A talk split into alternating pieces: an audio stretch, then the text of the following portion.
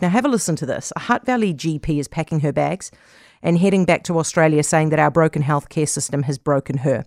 Corinne Glenn's written an opinion piece in the Spinoff today saying she's just had enough. She says, while everyone in health wants funding, it needs to start with primary care, which has been neglected for the past decade. And she's with us now. Corinne, hello. Hi. I, am told that thanks you're. for having me on. Thanks for joining us because I'm told you're actually breaking from packing up.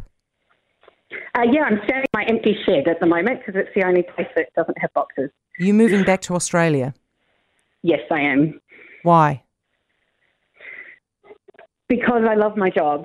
Um, I'm I'm born to be a doctor. I didn't become a doctor until I was 30, so I was late to medicine.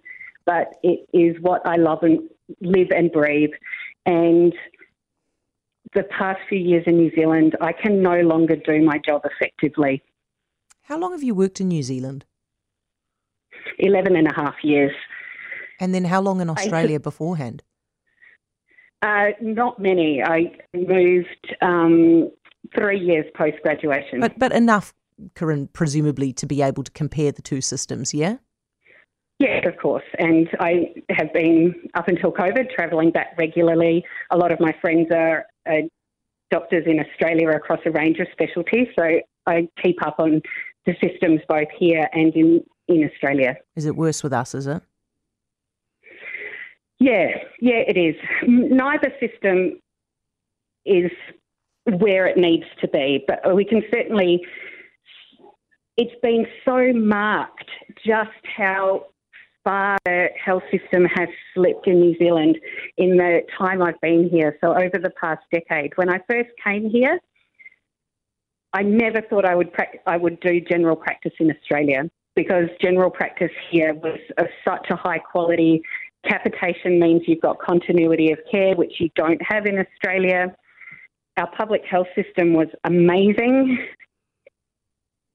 All that's changed. It has just declined so rapidly, and it's breaking my heart. Just in the space of 10 or 12 years, Corinne, what, what have we done so badly wrong?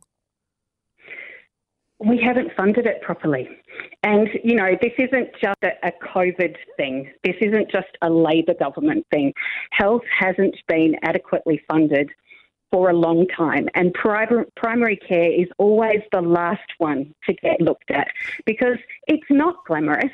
It's your little suburban practice with a box of toys in the corner yeah. where people go every day. We don't have the expensive machines that go in. We don't have the clean and glossy hospitals, but we're the ones delivering the majority of healthcare. So this would have started, am I right in thinking, would have started with the austerity under Bill English in the national government? Yes, I think that's fair yeah. to say. If you if you could if you were to just before you leave, if you were perchance to bump into Andrew Little, the health minister, what would you say to him? I would urge him to say that we are in a crisis. I know that is something he's not willing to do. Mm.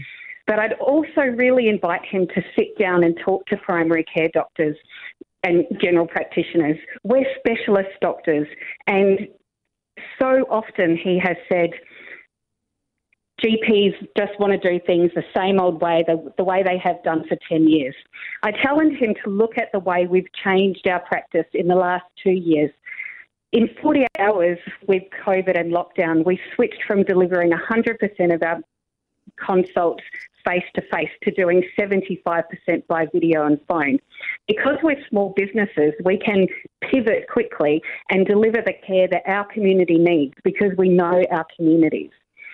So please don't think that we're just going to do things the same old way. What we do is effective. What we do is value for money, and we actually need more funding. There's no other way around it. We need more doctors, we need more funding, and it can't wait any longer. Corinne, is your job going to be easier over the ditch? It's it's hard to say. In it, it will be in the sense that because there is no capitation, there is less paperwork. You deal with the patient on the day and their issue on the day, but your responsibility for chasing up hospital test results and those kinds of things, that doesn't exist because patients may visit six different doctors across three different practices. It will be more lucrative. That's for sure. Yeah. What I'm really going to miss in New Zealand is, is the continuity of care that capitation provides, and it's the main reason I've I've stuck it out for as long as I have. But I just can't stick it out anymore. Corinne, you're a loss. I'm sorry to hear that you're going, but you know you've got to pursue a better life if you can. Um, thank you for ch- talking to us. It's Corinne Glenn, uh, Hutt Valley GP, who's decided to go back to Australia she's had a guts full of the situation here.